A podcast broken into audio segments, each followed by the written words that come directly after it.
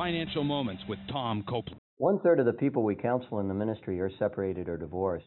And in almost every case, they indicate that finances was the most common area that they and their ex spouse argued about. Of interest, most of the time, there was enough money. But unfortunately, either one or both spouses were violating God's financial principles, typically by buying things they really didn't need with money they didn't have and accumulating debts.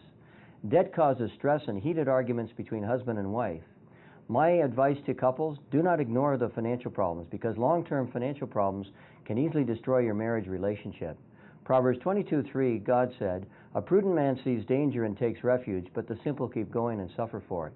So if you and your spouse are having some financial problems, don't just restructure the debt and do not ignore your financial problems, but rather learn God's way of managing money, which could very well save your marriage.